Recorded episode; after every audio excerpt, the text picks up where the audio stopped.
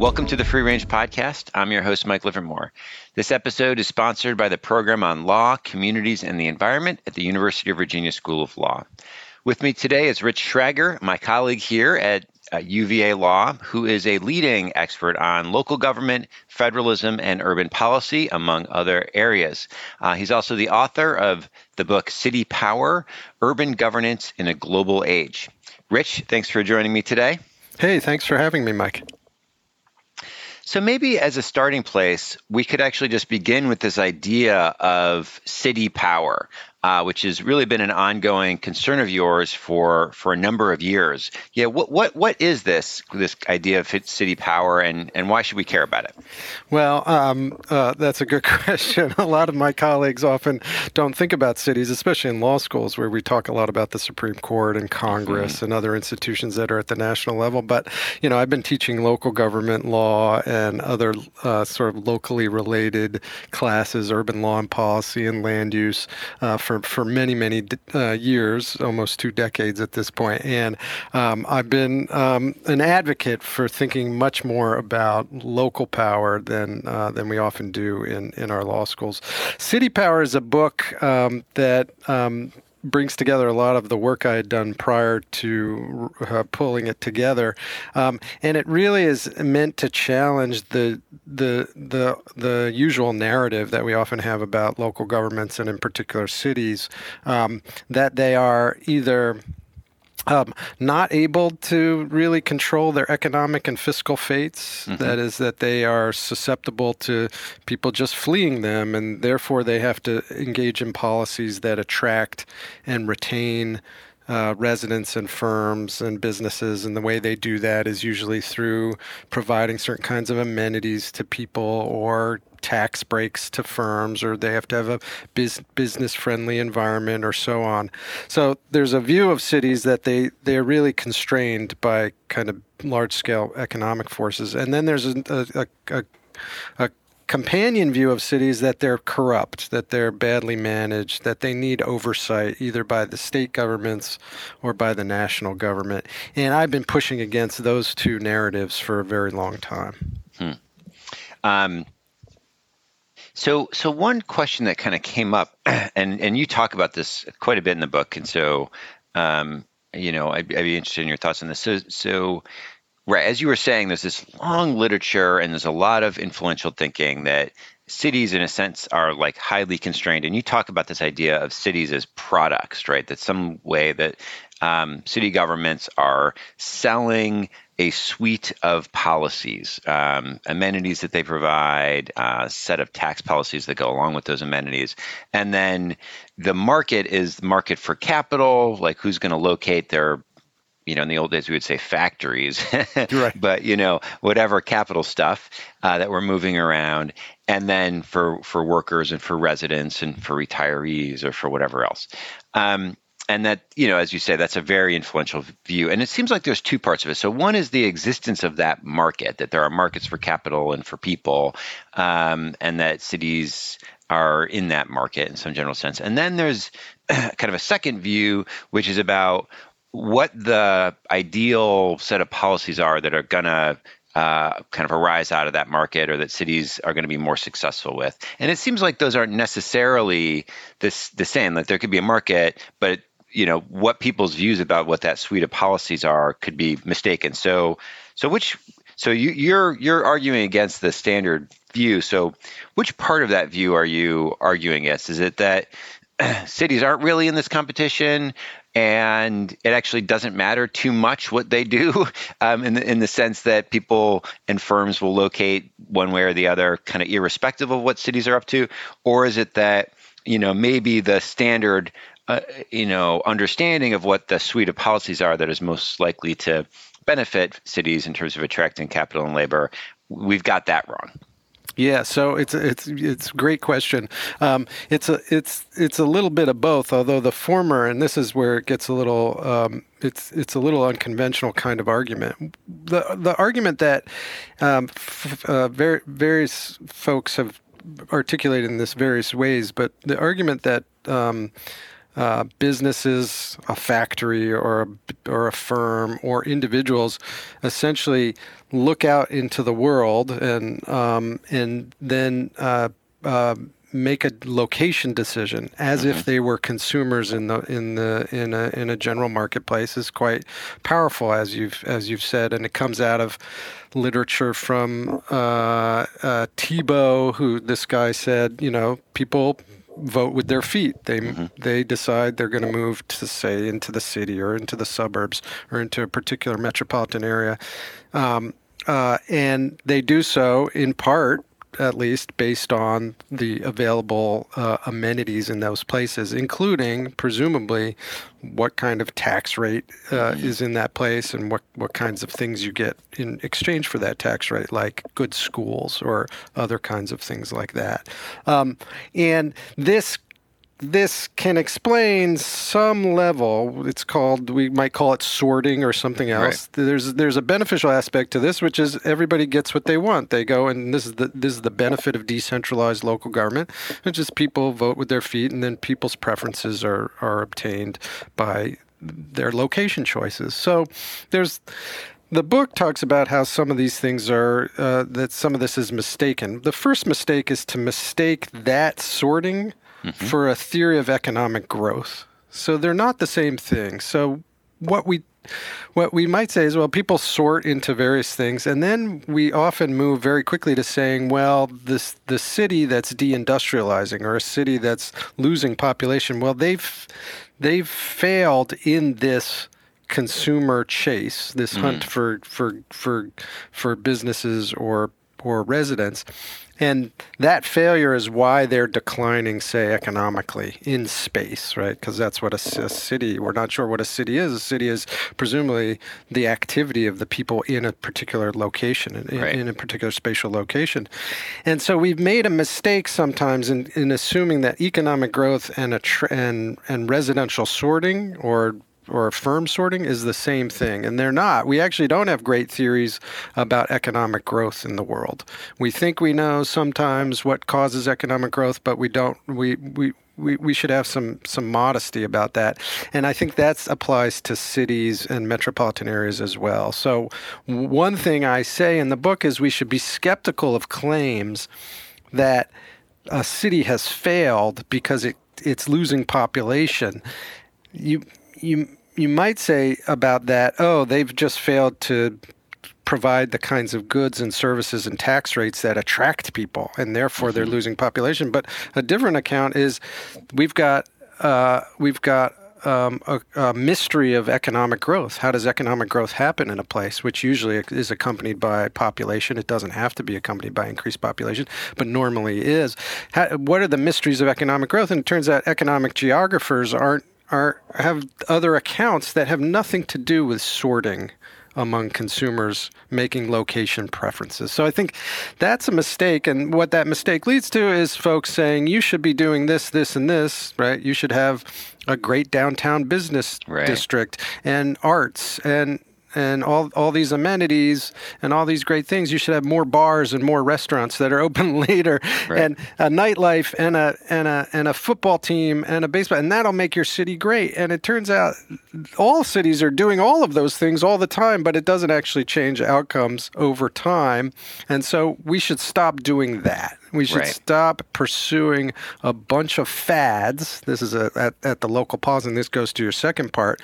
A bunch of fads, which is, oh, we'll build a downtown mall. That'll attract new people. We'll, we'll put in, uh, you know, we'll put in a stadium. That'll attract new people. And we often make mistakes thinking that the thing we did caused the say the uptick in population right. or the or or or on the other side a down a, a, a downward spiral in, in, population so we make mistakes by saying well the problem with detroit's decline was bad management. They just didn't do invest in the right kinds of things. Mm-hmm. And then on the other side, we say, oh, the the resurgence of New York City and the resurgence of all these cities actually all over the globe is is because they made some other kinds of choices. Well, it turns out no one predicted the urban resurgence of the last two decades right. or more.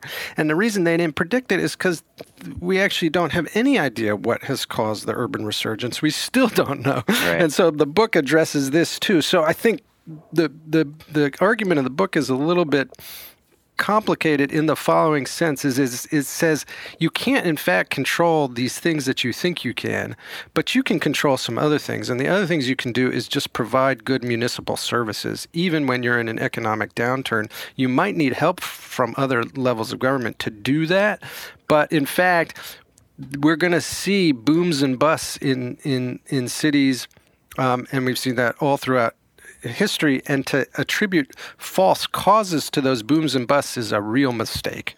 Yeah, super interesting. And just to cl- kind of clarify, when you talk about a city failing, I think I mean, I, what I take that to mean is actually the city government failing in some sense. Like cities go up, as you said, there's kind of, you know, there's growth, there's decline. And I guess one question is do you think that those those are really policy independent processes, like say city policy, yeah, independent processes, or is it just that we don't know what the because I take the point right. that we don't know what the policies are that contribute to or you know detract from growth. Although I can imagine because part of it is like I can. There's got to be policies that would be bad for economic growth. you know, like I mean, if you just like what their policy is going to be is we're going to like tear down every single building or not allow a single thing to get built or have tax rates of 50% of income or whatever. Like that's not going to be good for that's not going to be good for economic growth, right? But within the you know, kind of on the margins or it, within the policy space of what we kind of think of as like reasonable, you know, policies that a cities might actually adopt maybe we don't have much of an idea about what actually contributes to growth or not. But I guess yeah. So the question back to you is: Do you think it's a, it's an epistemic issue that we we don't know what the answer is, or is it literally? It could just be independent, like you know, it's like a, a sickness. Like to a certain extent, that's under my control, but I can get sick for reasons that are entirely outside of my control as well. Yeah, so I th- I think uh, it, it it may be both, and it's mm. it's really tricky to disentangle. Sure. But it's the super interesting question, which is, and again, I'm not a growth economist, and so I don't have. Uh, uh we have lots of there's plenty of theories out there of how you induce growth, say in a whole continent like Africa right. or in countries in a continent or it's so it's at every scale there's lots of questions about how we do this and then policy does follow from that so actually you got to get your debt under control or you right. can't be protectionist or right. the Washington consensus and then we find out well that didn't really work very well and theories of other, other theories of growth democracies are going to grow faster let's say than author, authoritarian regimes but then you you get counterexamples federal systems will grow better than uh, centralized systems. But of course, then you get you get counterexamples to that too. So I think when we're talking about the relationship between institutions and growth, there is a strong argument that, uh, or a strong, uh, a strong group of scholars who say institutions really matter for growth a lot, right? Whether you're whether you're you've got uh, uh, institutions of private property, right? I know North Korea doesn't look like it's doing right, a great doesn't job. Do, look like it's doing a great job, but within a, and I agree within a range though, it's not entirely clear, right, that this is what's doing the work. So the relationship between institutions and growth is, I think, quite a fraught one, despite some very optimistic kind of views on this or very strong views on this. My own view is institutions and growth have they're going to have some relationship and the question is at what scale so what's interesting is right jane jacobs uh, the famous urbanist, right? Um, patron saint of the book. Patron saint of the book, for for sure. She's she's she appears many many times over, as as she does for many urban you know urbanists who have been influenced by her work. Um, you know, she had a she she was trying to write about cities, right? In um, in much of her work, and a lot of um, um, um, a lot of her work is not um, as uh, as read as um, her her most famous book, which is the the Death and Life of Great American Cities.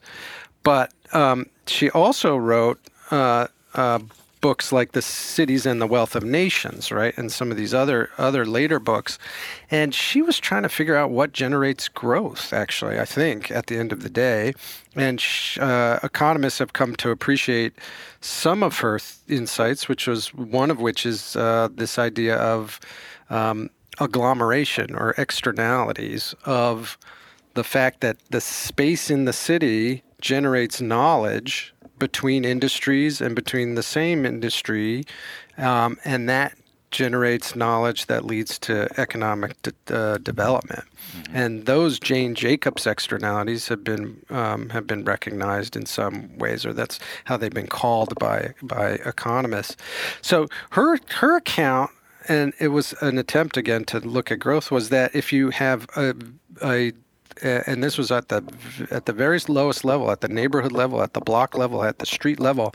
If you have a diversity of uses, a mixture of of types of industry, of types of small business, of types of people, of types of housing, that will generate a vibrant and um, and economically uh, dynamic place, which she called the city. So she said the city is where this happens.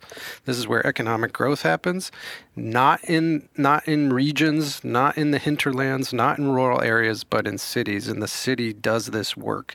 And so there is uh, a kind of theory of growth that is is quite closely connected with the nature of the city itself that does inform my book uh, on city power but i don't i don't feel like i need to um, endorse it wholeheartedly. I'm sympathetic to it, but I think it's enough to say, hey, those traditional, those conventional things you think you're supposed to do are are really not really in your control. And so, in fact, you should be doing some other things. So, yeah, so that actually sounds like a different thing. that yeah. sounds like there are things that that cities can do. It's just that it's not what we think that they are. So this this yeah, again, this kind of strikes me as the as a as a as a tension in some way in the, in the argument that because on the one hand, it could be that these are just policy independent processes, right? Mm-hmm, that mm-hmm. you know that you've you know Detroit maybe is an example of there's just globalization and trade and none of that is under detroit's control. Like maybe it's not policy independent in the sense that like you know trade policy is part of the picture but there's just these big systems you know systemic things happening at regional national and global levels that are you know bad for detroit. Or you know climate change is you know in 100 years phoenix and tucson and miami might not look as vibrant as they look today, right? And it's not because of anything that had to do with the management of those particular cities. It's just that like Miami's underwater, and you know right, right. Phoenix is like 150 degrees. Right. So right. it's not going to be that much, but it will be hot, a heck of a lot hotter. Yeah, so. Yeah.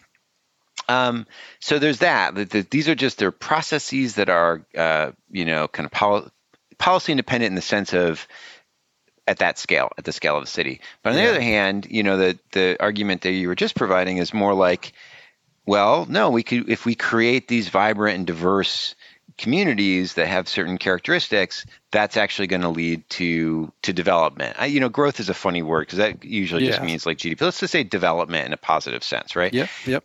And so that's actually very policy oriented, and there's all kinds of policies that we could do to disrupt that um, that process from happening. There's things that we could do to foster that from happening. So is it just that? So where's the mistake? Is, is or is it just a it's a mix of mistakes? it's so, a, lot, yeah, yeah, So so go ahead. totally fair, and I think um, I try to capture this in the first chapter of the book by talking about a number of, of ways, and we actually do this constantly, and we do it in one sentence. We'll mix different accounts. Mm-hmm. So one account is, um, as you pointed out, the city is a product in the location marketplace or mm-hmm. the local government marketplace, and you can improve your product, and then you get consumers. They walk around and they get the they get the product they want. And if you do a good job, you get more population and more wealth. And if you do a bad job, uh, the opposite happens. And when we talk about cities declining because of corruption or bad government, that's partially what we're we we're suggesting. That's the kind of claim we're making. Like they made a mistake, or they taxed the wrong people, or they they they made an error, or or or the governor or the mayor, sorry, was um, was corrupt. Or that could also be attributed to some other level of government, right? You could say, well, in this, uh, the legislature did some bad things, or Congress did some bad things, and that affected the city too. So it doesn't mm-hmm. have to be them, but it's still a product, conception of the city as a product. Another conception of the city, which you've art- articulated also, is as a byproduct of large scale Right. social forces. One of those might be just technology. So one of the big ones is for folks who look at the growth of cities, they say air conditioning, big deal right. for the Sun Belt. Automobile, huge, right? Affects right. the city, allowed for the, the, the dispersal of people outside the city. Uh, the internet, uh, IT, is a huge thing that people say. Well, this is a structural force that allows for the dispersal of, of people because now they can they can live wherever they want, right? And once you've once you've reduced uh, once you've reduced uh, transportation and communication costs to zero or close to zero, you you're not going to have cities anymore. Now yeah. the problem with the just to say the problem I've talked a little bit about the problem with the product product account. The byproduct account is also just often uh, just often um, wrong, right? So if it's true that the IT revolution should allow people to live wherever they want, then our cities should have declined in the in the first half of the 20th century, and in fact, they these, their populations tended to stabilize or increase. And again, well, this not, could be sorry to interrupt, but yeah, that yeah. could be that's not necessarily a ding on the byproduct theory in general. That's just a ding on a particular a certain application. Right. Yeah. Um, so but the, the, the the fact that we're not quite sure what the effects of a certain technology are mm-hmm. on that suggests to me that our our accounts are still pretty primitive, right? Mm-hmm. So another account would be oh the um, uh, and this is you often see this uh, cities developed where uh, at the at the terminus of railroads mm-hmm, and mm-hmm. roads.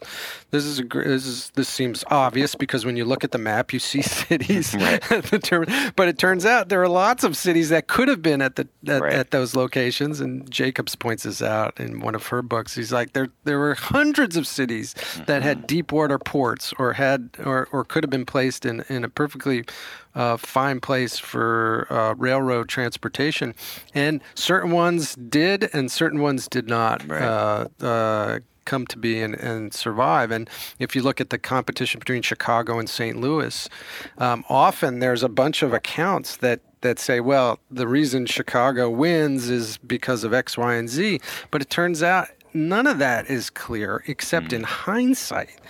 And that's especially true of our more recent accounts of how cities have come back. So, for example, New York City in the 70s, you wouldn't have bet on New York City real estate in yeah, the really. 70s when the city is in dramatic decline in lots of ways, maybe overstated actually, but in a budget budgetary crisis and a fiscal crisis. And and and now then you have to tell a new story as to why in in 2022 the city has the, just the the the value of housing in the city so and land is so high.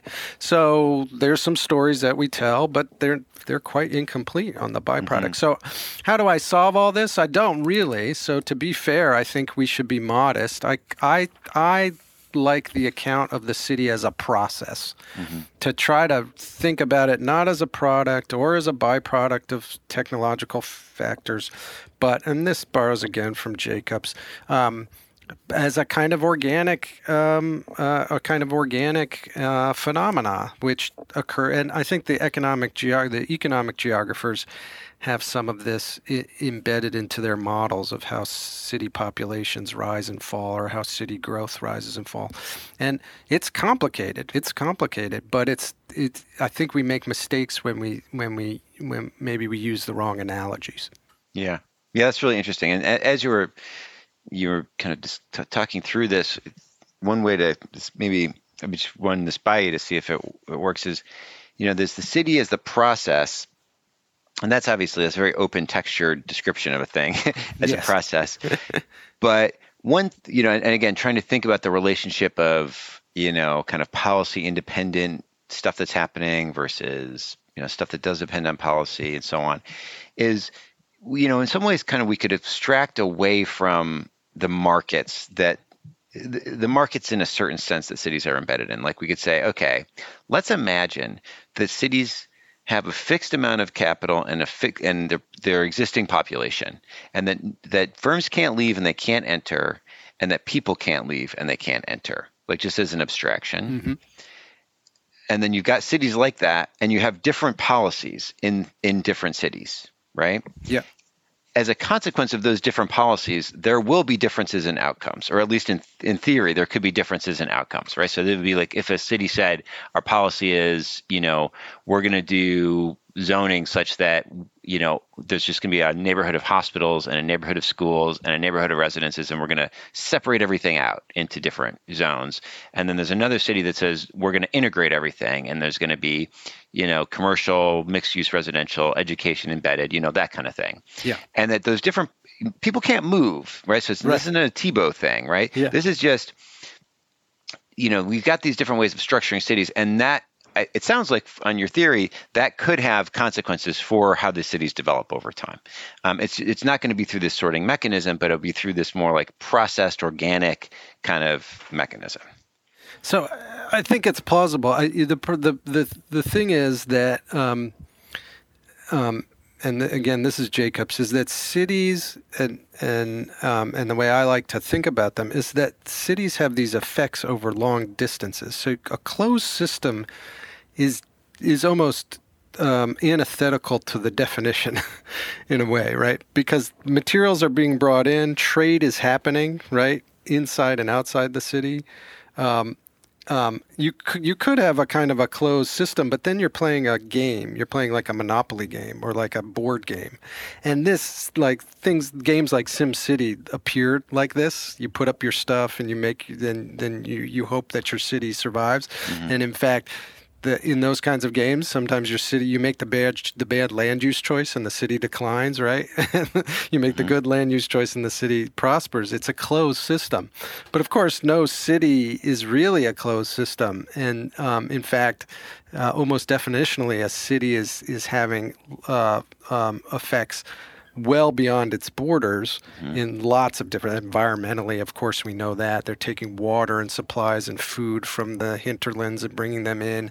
Certain kinds of regions are doing and then trade and then they're inventing things in cities. Lots of invention goes on in cities and those inventions are being used to make more efficient agriculture outside the city. So it's very hard to talk about a closed system. It's something we're inclined to do because we want to isolate the the kind of policies. Yeah. But I, I, you know, I'm going to resist that a little bit for, uh, uh, uh, because I think it is a little bit antithetical to the to the the the nature of the of right. Another way to think about this is urbanization is just a phenomenon, right? So we could just talk about urbanization, and then we don't have a city necessarily, or a suburb, or a rural area. We just have a kind of a, a, a, a, a sociological phenomena, and then we can talk about well, when do we see urbanization, when do we not? And certainly we can we have theories about that too.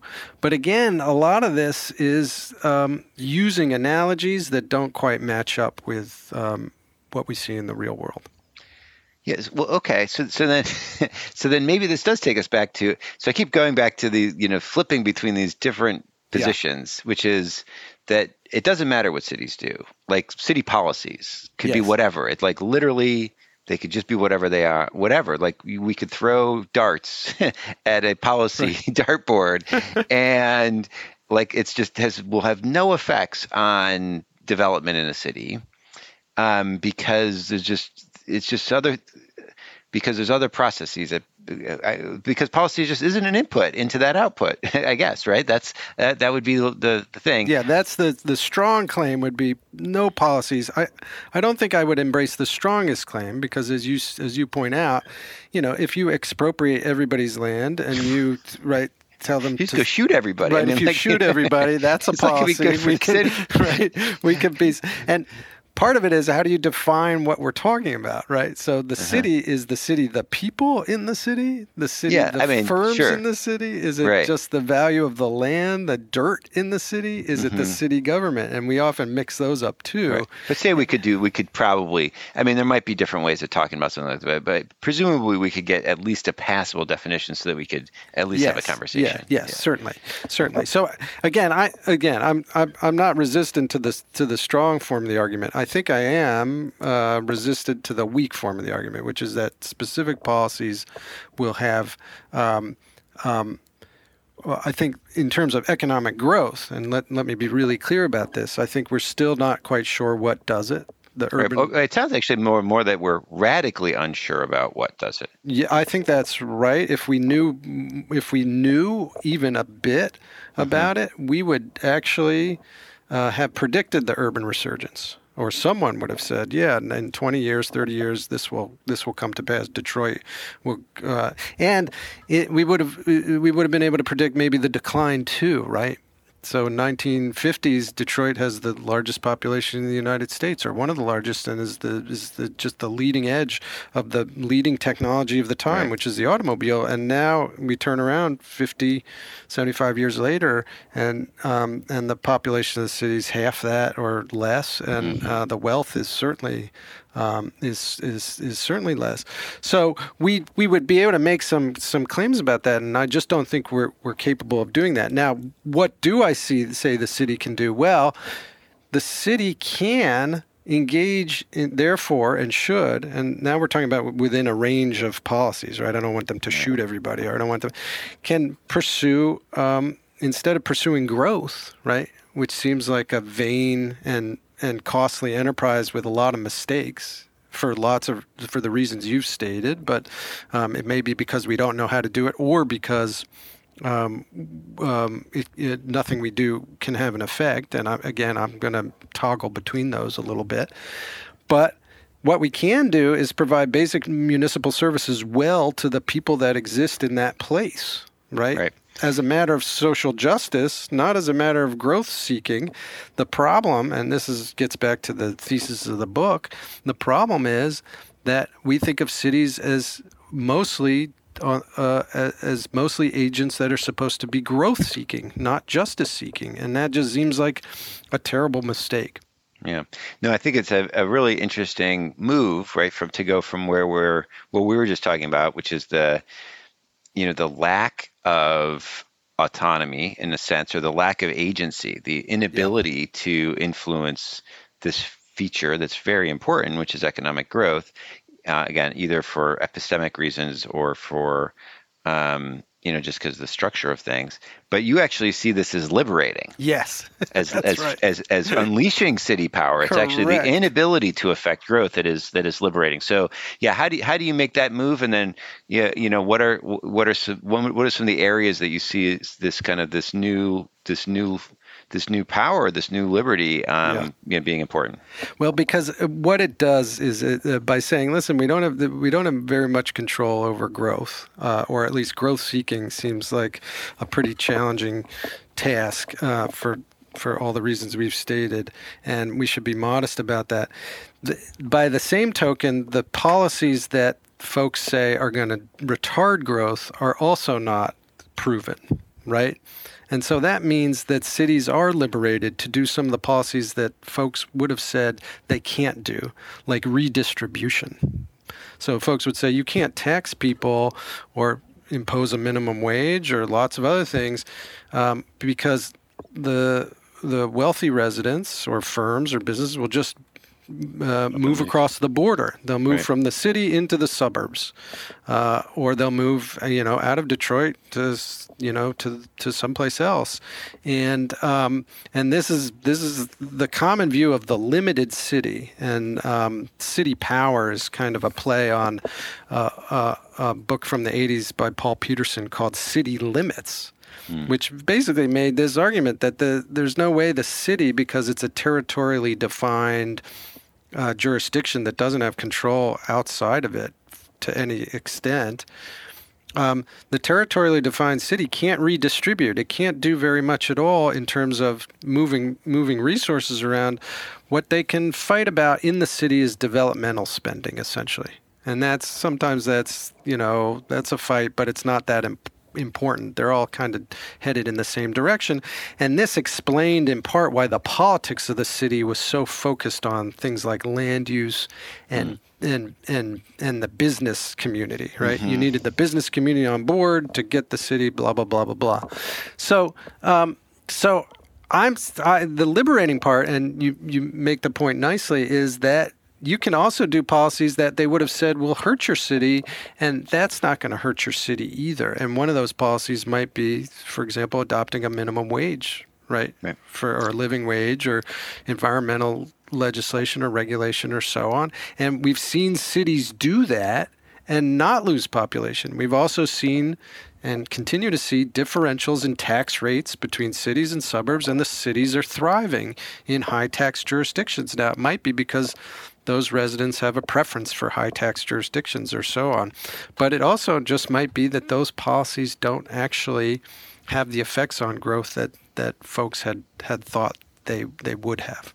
Yeah, great. And so um, there's a couple of things I wanted to kind of jump off from from there, but maybe one just to kind of maybe this is kind of still setting the stage a little bit is you know there's intercity competition and there's intra-city competition. Again depending on how we define a city.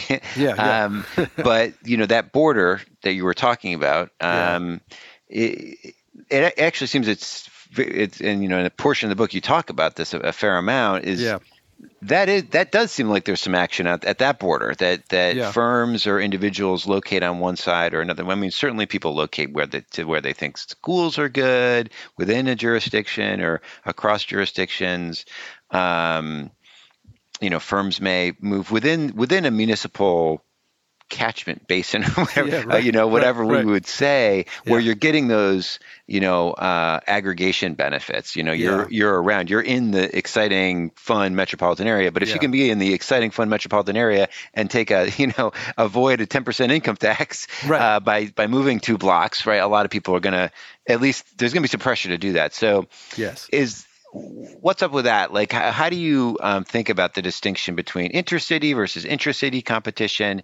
And because um, and because you were just saying, you know, you can you seem to be able to persist with some higher tax rates in metropolitan areas, but that doesn't necessarily mean that nobody's moving to the suburbs, right? Right. Um, you know, because of how we've drawn these lines. Yeah. So I think I think.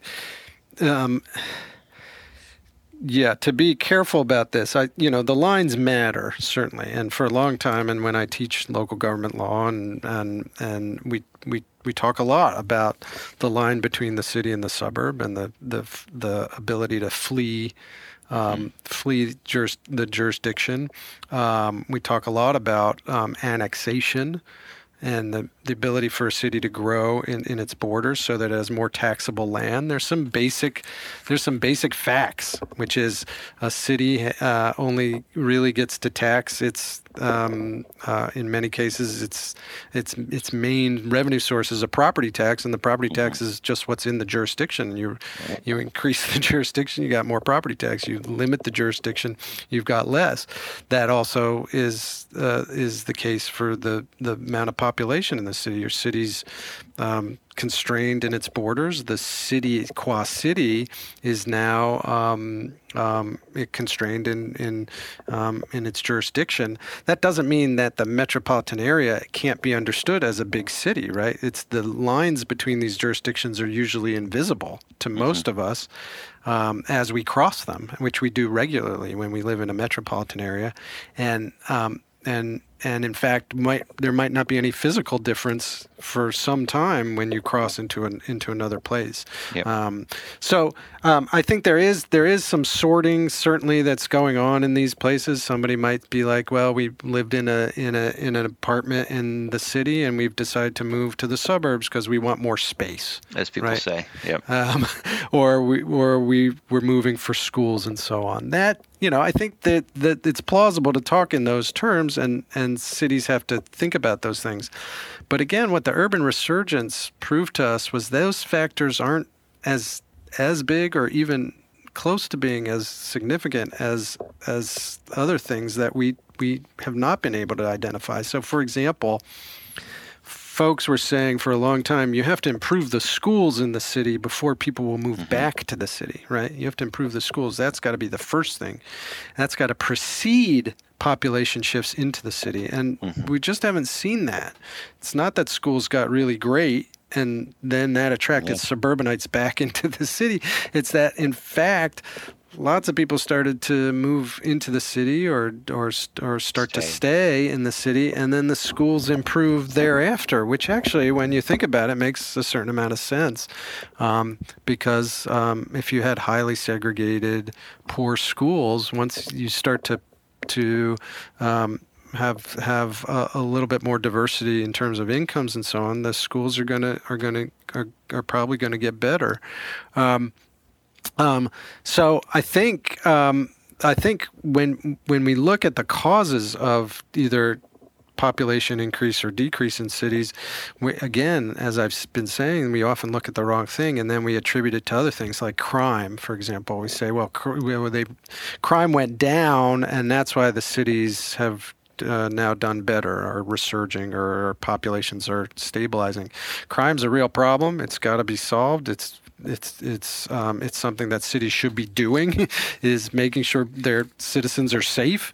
Um, uh, um, but there's not a ton of evidence that shows that there was a crime decline prior to people starting to move back into cities. Hmm. And in fact, in European cities and other places around the globe where there's also been urban resurgence, where people are moving back into the cities, there was never a serious crime problem to begin with in these places. So, in fact, it's that can't be the explanation. So, uh, part of this is coming at this backwards, which is not from a grand theory, but saying, well, what is our accounts? Of what you can do and what you can't do, or what causes um, what causes people to make certain kinds of choices. Um, I like to use the example of the downtown mall in Charlottesville in my class. So Charlottesville, small city, quite constrained in its borders, limited taxing ability. Um, was in in decline in the 70s, 80s, 90s, um, in the way that much larger cities were also in decline, but uh, just on a much smaller scale. People moving out to the suburbs, classic kind of white flight kind of narrative, and they put in a downtown walking pedestrian mall, close off a street in the in the um, in the 90s, and then everybody says that's what resulted in the urban resurgence of Charlottesville. Charlottesville now much more popular place, stabilized population, high property values in lots of places, lots of demand for downtown living. All of this much different than 20 years before or 25 years before. And then you you point out that the downtown mall that that Charlottesville did uh, put in place was um, a fad that many cities put in in the 70s and 80s. They all built downtown pedestrian malls trying to compete with the suburbs for people and consumer dollars and so on. And most of those cities took them out after a number of years because they weren't working and it was clear that they were just a waste of time and money. Charlottesville was late to the game, put in its pedestrian mall, and then just didn't have the resources to take it out. Not that they were even thinking about it. It just didn't actually cause anything, at least in the in the kind of short or medium term. And yet, what we do is look at the downtown mall and say, "Oh, that's that was a cause of the." Of the resurgence of downtown Charlottesville. In fact, there is a huge gap in time between the downtown mall being put in and any kind of identifiable resurgence in the city. So again, here's a here's a causal story about policy, right? A specific kind of land use policy, and um, we're often misled because we think we see causation and we don't. Um, great. Yeah. So th- this this kind of gets us back into the, the, the prior obsession, but I, am I'm, I'm super interested in this, so I kind of keep want to dig on it, even though there's lots of different things that we could talk about. Like because that's that you know that is a the, almost like a, a, classic problem with how we do humans like attribute causes to things right? Correlations and then they, they say causation. Um, how could we you know you're you're you're very conversant with the literature on, on all this and people have been thinking about all of it for a really long time. Um, you know, uh, there's the possibility that these are policy independent, at least within the a range of reasonable policies. Right. There's also the possibility that we just don't know that maybe the mall did. You know, maybe these right, guys right, made a mistake by tearing out their malls, or who knows? Like we, it's very hard because we, we need a counterfactual of another yes. Charlottesville with the you know without a downtown mall, but you know these kinds of um, challenges we we face them in lots of social scientific con- contexts where you know we don't know what the effects of different things are in the world um, you know, different curricular policies, how to manage schools, how to deal with, you know, prisoner reentry or, you know, crime control or whatever else. Yeah. And, you know, I, I think, you know, we do a terrible job of, of funding and structuring research to actually be able to figure out how, how uh, public policy, you know, and government spending and lots of other things actually do or do not change the world. But what can we learn about? you know, like, is it possible to learn about cities and policies and the kinds of policies that, assuming, or you know, or even just find out that there are no policies that matter, or you know, if there are policies that they do matter, because it, it could be two options. There, it could be. There's actually three different possibilities, like uh, maybe more, but three pop to mind. So there's it's policy independent altogether. That's one possibility. The other one is that it, it matters for policy. Policy matters rather for outcomes, but we just don't know what the answer is, you know, because we haven't done the research. And the other possibility would be that policy matters, but it's so context specific that there's no amount of information that we could ever collect that would uh, give us a reasonable basis for deciding in this particular context this policy would matter. Right, so it matters in a kind of counterfactual sense yeah. in a broad way, but like we'll never get to the point where we actually know because things will change. Like by the time we know what's good for for city policy now in the you know Atlantis Atlantic coast kind of region of the United States with the existing suite of policy, uh, sorry, with the existing suite of technology, like yeah. technology and trade and the global circumstances will have changed such that all of the knowledge that we had prior is just worthless. Like the same way that like the policies that were a good idea in like 1840, right, which have nothing to do with what's good policy today. Right, so, right. Is, is that where are we just where it's like the worst of both worlds, where it matters what we do, but we can never know, like, or even have a reasonable basis right. for making decisions. Well, so I, would rather not opine on the, the, the giant question, which is like, can our social science, you know, improve improve uh, you know, uh, uh, welfare and global outcomes, I think there are things, right? We know that um, that clean water is really great, right, for um, for Probably. for people's health. Maybe and, I don't know. Maybe you're convincing me, Rich. Maybe right, we don't know, anything. Maybe we need to. But I think drinkable water is pretty great, Probably and, good. Uh, and sewage systems and sewages are awesome. Yes, yeah, true. are pretty yeah. good, yeah. and so um, having those uh, does improve if we just take a take you know health outcomes or death mm-hmm. or, or death outcomes uh, cholera uh, right right, yeah, right. Sure. Um, um, um, life expectancy and so on and so I you know this this that's a that's that's at the at the macro level at the city level uh, that's basically what I push which is don't try to uh, what what Charlottesville shouldn't have done is say, oh, we need downtown.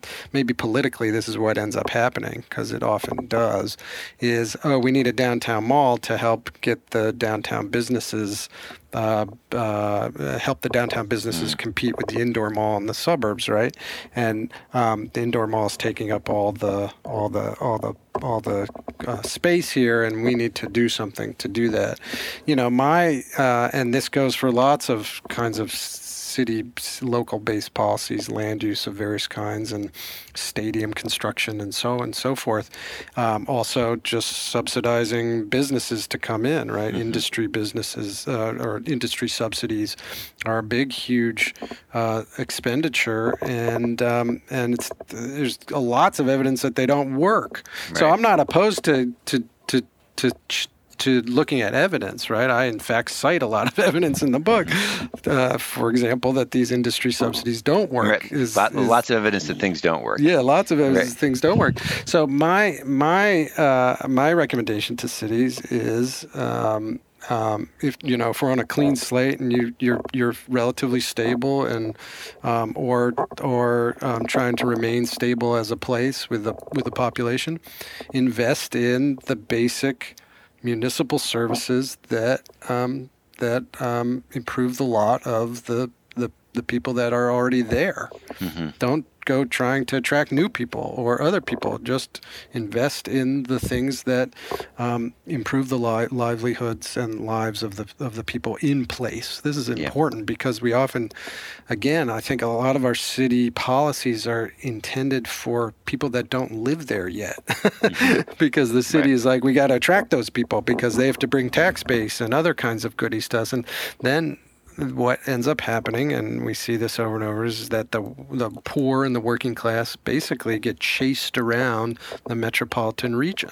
That mm-hmm. is, there's no place that wants them, and there's no investment in the basic infrastructure that would allow those people to um, have some mobility into the into the middle class, for example, and stay in place. Right. This is another thing. We just expect that people, or have in the past at least expected that people will start in a certain part of the metropolitan region and will move right, right, to other jurisdictions because that's their ladder of life. That's the next mm-hmm. stage. Mm-hmm. That's where they're supposed to go.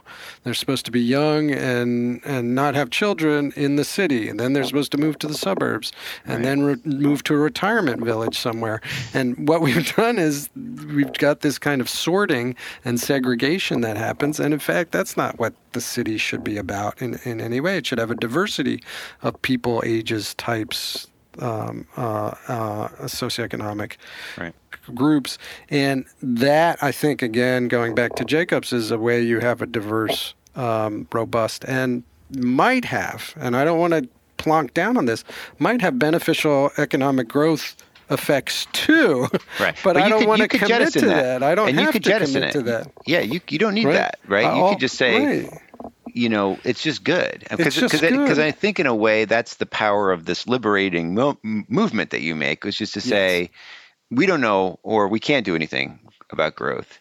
And so let's just do things that we think are good. So if we want a mall, let's have a mall, and it's got right. nothing to do with competing with anybody. Um, and that's the that's how we should make these decisions basically and it's interesting because there's always i think even for you who are like a very strong uh, uh, you know like you, you have as as strong a, a, view on this as, as anybody probably there's yeah. still like a little bit that wants to say mm, but maybe it'll be good for growth. well, I, I, it's true, right? You get you get sucked in, and I, I, I said it hesitantly, but you know I don't want to say it. I, in fact, right. I want to keep it out. Uh, it yeah, might it be, out. and that's because Jacobs says it is, right? right she is, right. and I don't want to, I don't want to, I don't want to throw her under the bus because. Uh, so I. I don't want to commit to that though. I don't think that's and and it's not the reason to act, right? And, right, that's right. So I, I say you, in the book the reason to act is for justice, not for growth. And and you know it's possible one day we'll know exactly what's good for growth, and it might be, for example, human capital, right? There, there's education or something yep. like that, or the liberation of women. I think that's a pretty good thing, right, for growth, or can be. Or is, uh, there's you know, honestly, who knows, be. right? Right. But I think there's something to be said about who knows, right? Right. Yeah, maybe it's not, but that doesn't. Right. But it wouldn't even provide us a reason with not doing it, though. I don't think. Like right. especially in certain. It shouldn't like provide us a reason right. for not doing it. And and again, what's important to me on the city side is that we also shouldn't be constrained by the opposite, which is the claims about what causes growth are also the claims about what retards growth, and right. those things are often anti-redistributive in right. in important ways, and and um, and and favor, uh, and this is a big part of the book, which we haven't talked that much about, favor mobile capital. Right. Mobile capital being footloose capital, and cities are immobile. Mobile capital is all over the globe, and the the idea has always been, or at least a model of what a city is, is that they have to attract that capital. Right. Um, and I'm I'm quite vociferously opposed to that model.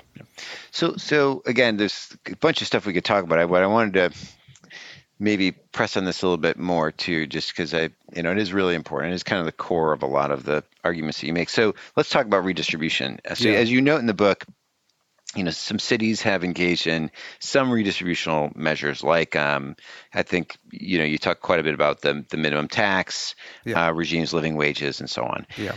So, so I'll I'll I'll uh, disclose my my priors on this, yeah. which is I see the minimum minimum wage and and and and you know that that specific policy yeah. is pretty weak sauce as a redistributional measure. Mm, okay. Um, and the reason I think that is because well, Jeff Bezos doesn't care what the minimum wage is, right, right. and anything that Jeff Bezos doesn't care about can't be redistributional. And it's right, mostly redistributing between you know uh, you know, worker people who rely on minimum wage workers, right? Yep, so yep, you yep. that isn't the richest people in society. Yep. So their prices go up a little bit, and then minimum wage workers, some of them see price, you know, see a wage increase, and you know, there's always the worry with minimum wage that, that it could lead to some increase in unemployment. There'll be Yes. fewer employed people. Now, there's the the evidence on this is highly mixed, and at the minimum wage levels that we're talking about um, it doesn't really seem to have much of an effect on employment, Right. uh, not much of a measurable effect.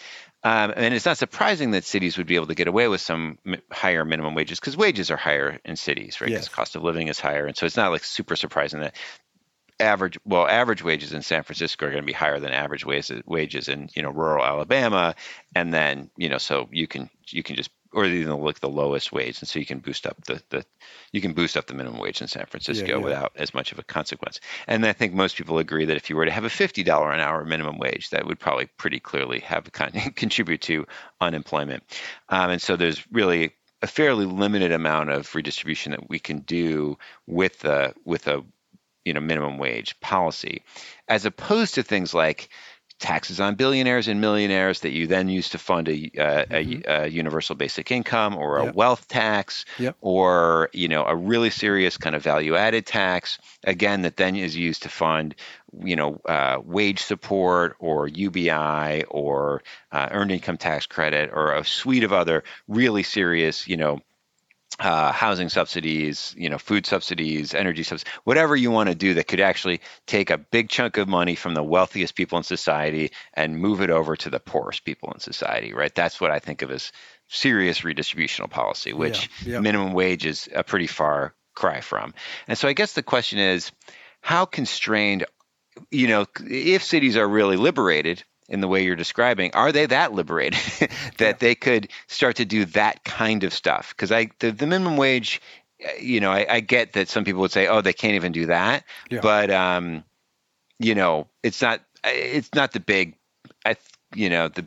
The, I don't know, like the, it's not the big hammer, Yeah, yeah. and I'm wondering if, if can cities reach for the big hammer, or are they, or or are they really at the end of the day just have to reach for the little tiny hammer and tap away, um, as opposed to really go after the the you know Yeah. major inequalities. So I think this is a this is this is a this is a challenging question, and I do think um, obviously I'm on the side of of being able to do more rather than less. Um, I think there there there there there are obviously some theoretical limits. Although you know I'm pushing against a literature that says you can't have any real differentials or you're going to you're really going to lose out. And so in some ways the minimum wage, and I I, I agree with you, it's not. Um, um, it's not um, it's not a uh, redistribution from the various wealthiest down, right? It's actually it's who's going to pay this is a, is a real Yeah. question, and um, um, so there's a kind of workers um, versus consumers, and we might actually not know, you know, how that's going to play out. What what the minimum wage for me or the living wage movement in the cities in the U.S. cities eh, represent was a kind of proof of concept, which is on on the on the conventional and orthodox uh, kind of T- Tiebout theory or Paul Peterson theory, the the the orth the the any differential in wage wage requirements that's not matched to some right that's not matched to the cost of living or something like that is is going to have uh, employers fleeing just across the border, especially if there's there's um, if if you have multiple local governments in a juris, in a metropolitan area, Right. and in fact often you do, and they will just they will hit the road unless there's something constraining them in various ways, and there's not much to constrain them in in a world of um, um, pretty low cost mobility, right? Low cost transportation and so on. And that goes for tax rates because we do have differential tax rates. The city of New York taxes you a lot more than the suburbs do, right? Yep. Um, and that's the case in lots of cities. And many times people would point to that and say that's why the place is declining. Philadelphia has a wage tax, and it's a real problem, and that's that's reducing investment in the city. New York City's got to lower its taxes so that it can compete with the suburbs right? Same as you have to improve your schools also to get people in, right? It's the same. These are all the same kinds of types of claims, which is that that with mobile mobile people and firms, those those folks can flee, and then you're stuck with a city of, full of people who can't flee, right? Who have no no capacity to move or or be mobile. That's the worry. That's the worry. That's right. That's the ultimate outcome, and that's what some would have said is what happened to cities in the United States in the 70s, right? Um, or through many decades post World War uh, World War II. So I, I again, I going back, I see the the living wage as a kind of proof of concept, which is actually you don't lose you don't lose um, firms. They they've adjusted pretty readily. You your your population continues to increase in these places. Um, your property values continue to increase in these places. There's there seems to be even more demand, right, for this valuable real estate where you're going to pay more taxes. And so I don't think we're up against the limit of what is possible. And part of this is, and there's a you know, I again, I don't want to, I don't, I, I, I, I try to be a, a, skeptic all the way through lots of theories, but one account is that in fact, many cities, not all cities, many cities, especially primate cities, but even some not so primate cities, have sorry, what was that Pri- primate? primate primate cities, the the kind of New Yorks, Chicago's, uh, uh-huh. Tokyo's, London's, right? the big the big boys, the, the big, big, players. the big players. Yeah. Um, they have so much at at this point, and this to talk about them like this should be a shock to folks who understood these cities in the 70s and 80s, right?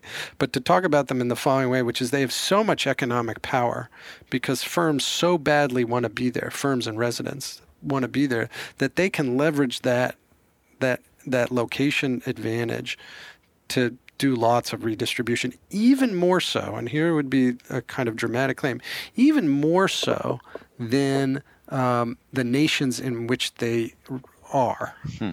right? Nations have trouble, right, keeping their people. They're taxing, so folks are going overseas or they're moving out of the of the nation. But in fact, the power of these these these global cities is such that that firms and residents want to be there so badly that in fact they might have more power to tax and hmm. redistribute than the national government. Now, the original the, a, a, a, basic account of fiscal federalism is that the subnational governments can't tax and redistribute, at least not at that effectively, especially not local governments. Maybe state yeah. governments can because they're big enough, but certainly the, the appropriate place for taxing and redistribution is at the national level because you you can capture all your people, right? You keep right. them in. People now, even in a global, but in a global world, in a global environment, even that's a problem, right? For mm-hmm. for it's not as big a problem maybe, but it, that's a problem because people flee those taxing jurisdictions, and so nation states have trouble, right? And so folks say, well, it's hard for you to tax.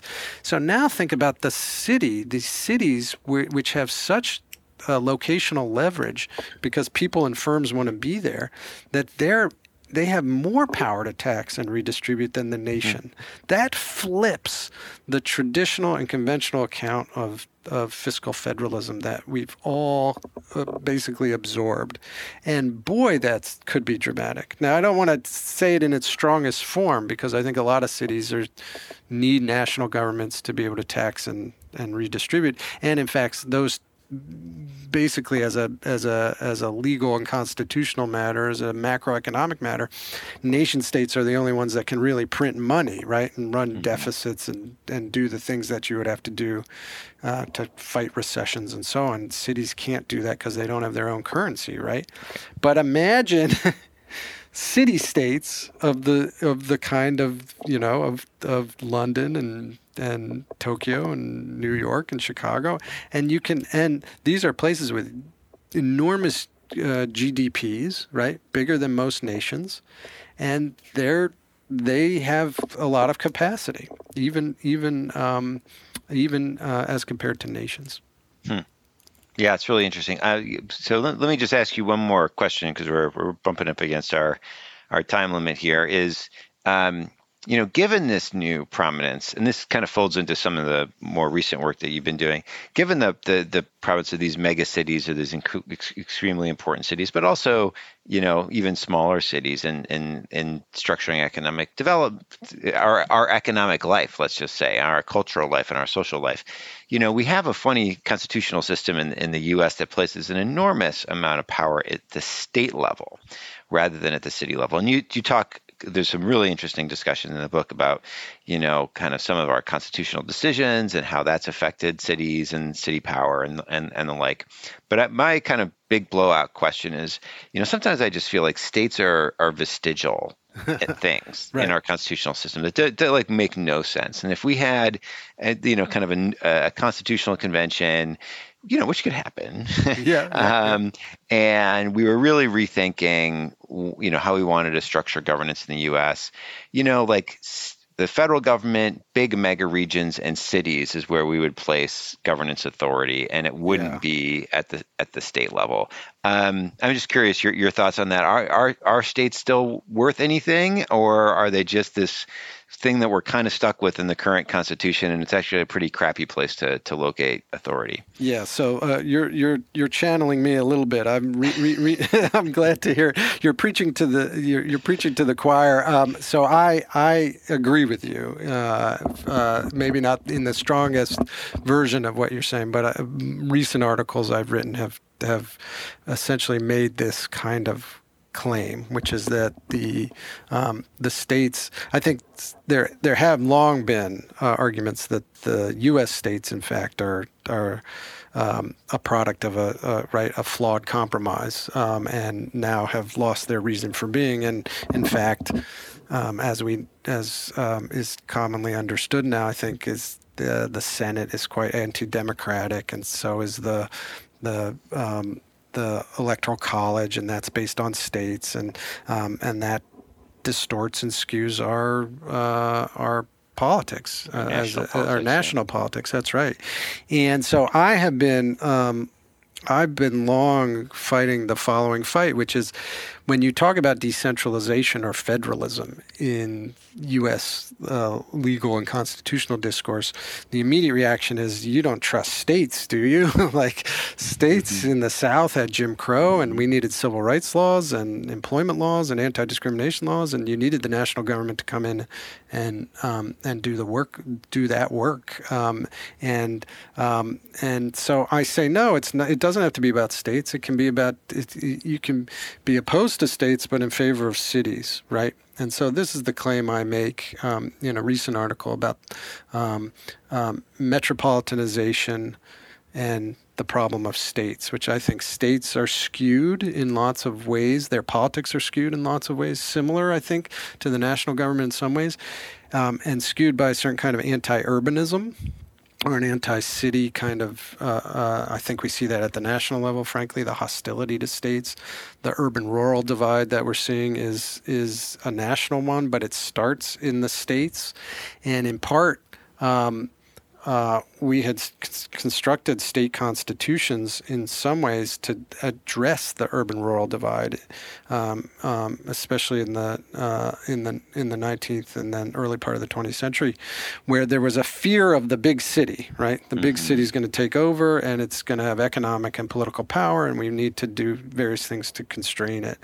Um, and so that's been a long-running uh, uh, a theme in, in state state level politics, and um, we've also seen in the last um, decade um, um uh, a rise in state level uh, preemption of local laws, of city laws, and I wrote a a piece called The Attack on American Cities, which is kind of a dramatic title for a law review article, but I think it, it is actually um, um, accurate in a lot of ways. Um, a rise in state legislatures deciding that all kinds of policies that the cities are uh, uh embracing, mm-hmm. including, by the way, quite prominently living wage laws in cities, um, but lots of other things too, uh, environmental protection in cities, all kinds of stuff. What we've seen is city, uh, state legislatures come after those things quite uh, aggressively. We saw it in the in the in the pandemic. We saw that as well. Um, state legislatures and governors um, overriding local health and safety uh, regulations and so on. So we're seeing a lot of conflict between states and their cities. And um, and my one of my uh, sort of claims is that that um, is representative uh, of our national political life. In fact, so what we're seeing is a kind of uh, phenomena at the state city level, which has kind of reproduced itself nationally. Mm-hmm. Um, um, and so when we talk about the urban rural divide or other things like that, those are divides within states.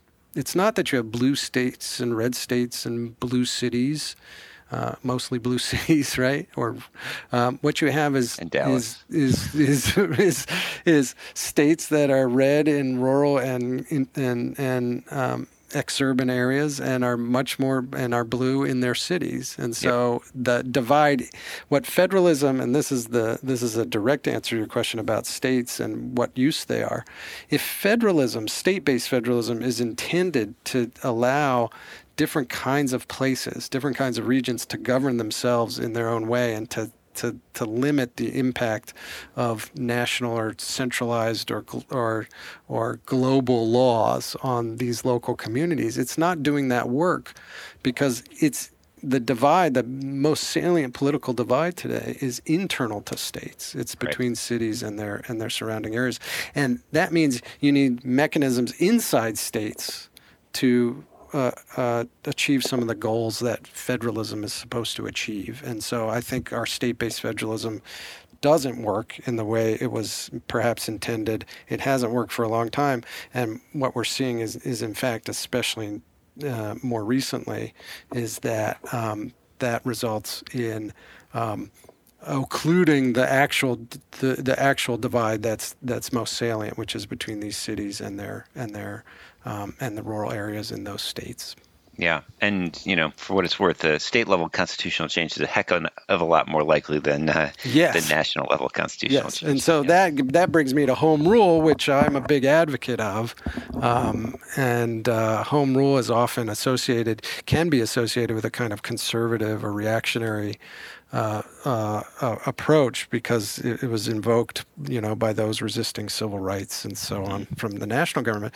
But the way I use home rule is about this, about cities actually having the power to do these things without undue interference from their state governments.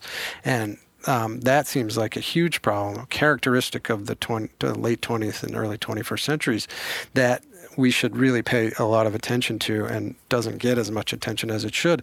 And so I've been pushing quite hard to um, to just make that more prominent, in at least in legal scholarship. Great. Well. Um much more to talk about, Rich, but uh, but this has been a fascinating conversation, and we've covered a we've covered a lot of ground. Um, thanks so much for uh, for uh, chatting with me today and all, all, the work that you that you do on this stuff. Oh, thank, thanks so much, Mike, for having me on the on the podcast. It's it's a real pleasure.